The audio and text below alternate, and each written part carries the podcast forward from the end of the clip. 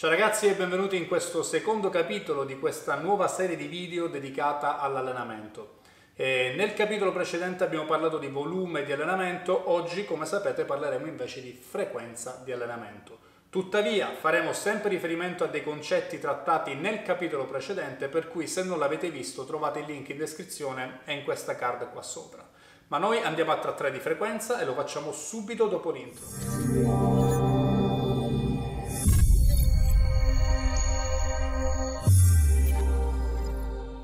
Frequenza di allenamento si intende il numero di sessioni di allenamento per gruppo muscolare ripetute in un determinato arco di tempo.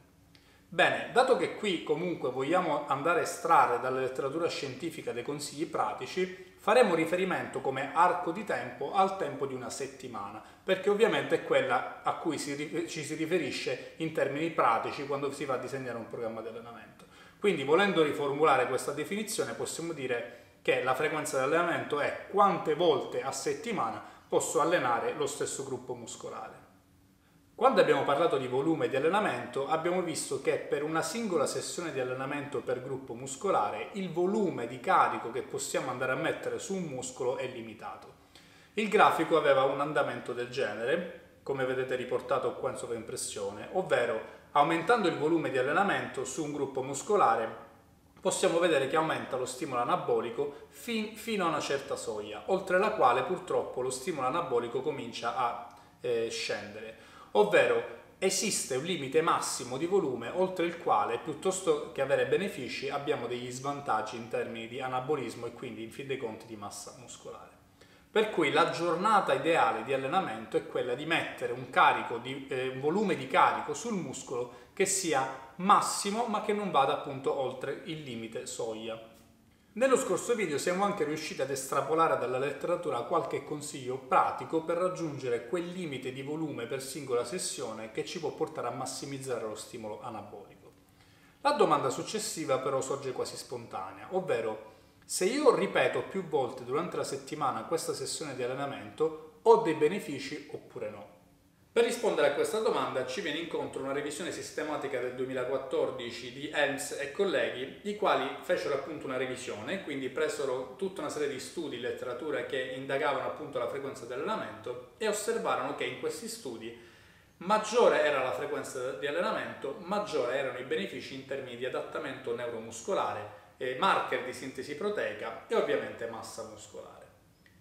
In questa revisione sistematica però non è stato evidenziato obiettivamente quanto tempo intercorre tra un allenamento e l'altro, perché io personalmente ritengo che sia un elemento determinante per poter andare a capire qual è la frequenza ideale di allenamento nell'arco di una settimana.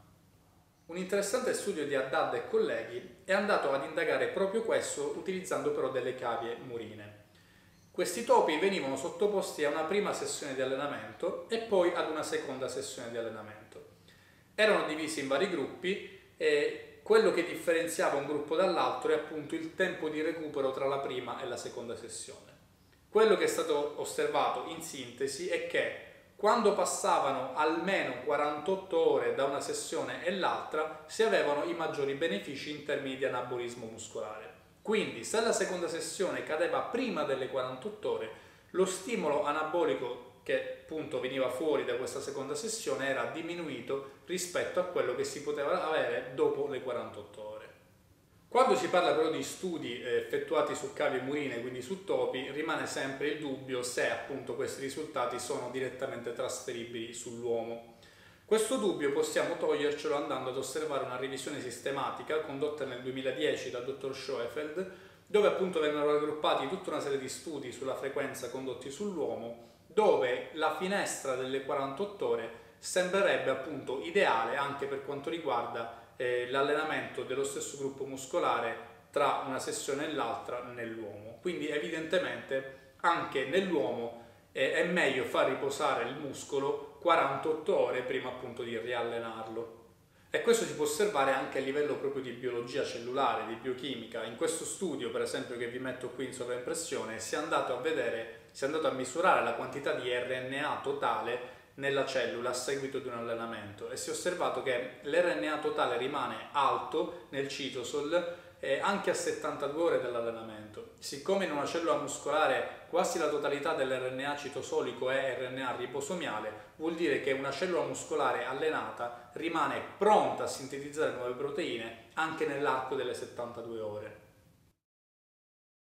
Mentre montavo questo video mi sono reso conto di non aver specificato una cosa. Questa finestra delle 48 ore ovviamente è da considerare come un valore medio, ovvero c'è una variabilità soggettiva anche qui molto larga. Alcuni individui riescono a recuperare in molto meno di 48 ore, altri hanno bisogno avere di più tempo. Come valore medio si è osservato eh, il valore appunto delle 48 ore. Tra l'altro il recupero muscolare dipende da tantissimi fattori, dall'intensità del, dell'allenamento, dal, dai carichi utilizzati, eh, dallo stress muscolare, dipende anche eh, dal tipo di adattamento eh, del muscolo al, all'allenamento, quindi se si tratta di atleti professionisti o si tratta di persone non allenate. Per cui questo quest'arco delle 48 ore è da prendere un po' con le pinze e da intendere come valore medio. Alla luce di quanto osservato fino adesso, la frequenza sembrerebbe quindi essere unicamente una strategia per poter aumentare il volume settimanale di allenamento. Cosa voglio dire con questo? Voglio dire che se in una singola sessione di allenamento per gruppo muscolare ho messo dentro un certo carico di volume, se attendo 48 ore posso mettere lo stesso carico di volume per lo stesso gruppo muscolare andando incontro agli stessi benefici del primo allenamento per cui ho sostanzialmente nell'arco di una settimana raddoppiato il volume di allenamento senza andare incontro a overtraining e lasciando il muscolo recuperare in maniera ottimale. A confermare il fatto che la frequenza di allenamento non è altro che uno strumento per massimizzare il volume di allenamento nell'arco di una settimana, arriva uno studio di Riberio e colleghi che a parere mio è molto interessante, anche se il campione studiato è molto ridotto. Riberio prese infatti 10 bodybuilder agonisti e li divise in due gruppi, quindi 5 e 5. A questi due gruppi venne assegnato lo stesso identico allenamento in termini di esercizi, numero di ripetizioni e numero di serie in piramidale. E, e la cosa importante da sottolineare, e seguitemi bene qui, è che il volume di allenamento tra, tra i due gruppi era assolutamente identico. Quindi stesso tipo di allenamento, stesso numero di esercizi, stesso volume di carico per i due gruppi. L'unica differenza tra i due gruppi è che il primo eh, appunto si poteva allenare soltanto 4 volte a settimana, il secondo 6 volte a settimana. Quindi la differenza è che lo stesso, carico, lo, lo stesso volume di carico nel primo gruppo veniva distribuito in 4 giorni a settimana, il medesimo volume di carico nel secondo gruppo veniva distribuito 6 giorni a settimana, ovviamente rispettando i tempi di recupero per gruppo muscolare di almeno 48 ore. Quello che è risultato al termine dello studio è che non ci sono state differenze in termini di massa muscolare e forza acquisita al termine delle 4 settimane di studio tra i due gruppi. Per cui si è osservato che a parità di volume, e questo è un elemento chiave, a parità di volume settimanale la frequenza di allenamento non cambia se ci si allena 4 o 6 volte alla settimana, benché vengano rispettati i tempi di recupero fisiologici per gruppo muscolare. Ed è per questo motivo che quando si pensa alla frequenza di allenamento si deve pensare semplicemente ad una tecnica per massimizzare il volume di allenamento, ovvero io mi devo allenare più volte possibile a settimana rispettando i tempi di recupero massimizzando il volume di carico per gruppo muscolare. Ed è probabilmente per questa ragione che uno degli split di allenamento più diffusi e comuni per adesso è il famoso eh, push-pull leg, push-pull leg, ovvero petto e accessori, dorso e accessori, gambe e accessori, ripetuto due volte, quindi di nuovo petto accessori, dorso accessori, gambe accessori. Perché? Perché questo tipo di split, che comporta quindi 6 giorni di allenamento a settimana, permette di allenare gli stessi gruppi muscolari due volte a settimana a distanza di 48 ore l'uno dall'altro. Quindi sostanzialmente è diciamo lo split perfetto tra virgolette che rispetta tutti i criteri di cui abbiamo discusso in precedenza. Tuttavia se facciamo riferimento allo studio citato in precedenza, a parità di volume la distribuzione della frequenza dell'allenamento non cambia i risultati in termini di massa magra purché vengano rispettati i tempi di recupero.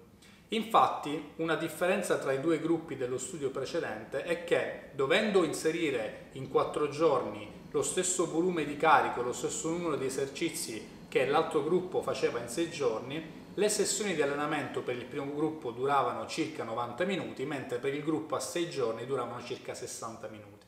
Quindi in conclusione effettivamente i famosi split a multifrequenza, che comportano quindi l'allenare lo stesso gruppo muscolare due volte a settimana, hanno dei vantaggi rispetto ai famosi split a monofrequenza, dove si allena appunto lo stesso gruppo una sola volta a settimana.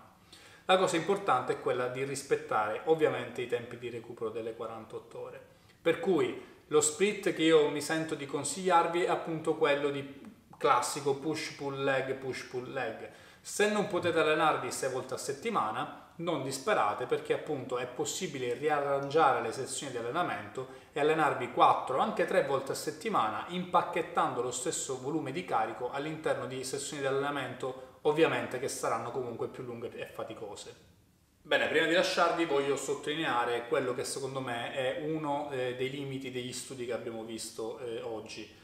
Il limite più grosso è quello che non ci sono studi sul lungo periodo, tutti gli studi sono di una durata appunto di 4-8 settimane, quindi effettivamente non abbiamo dei dati eh, pratici sul lungo periodo. In ogni caso quelli sul periodo corto parlano abbastanza chiaro e ovviamente la multifrequenza sembra vincere sulla monofrequenza in termini di massa muscolare. Bene, spero vi sia piaciuto questo secondo video dedicato alla frequenza di allenamento, se vi è piaciuto mettete mi piace, se siete nuovi iscrivetevi al canale e seguitemi sui social per sapere quale sarà appunto il prossimo argomento che andremo a trattare. Ciao!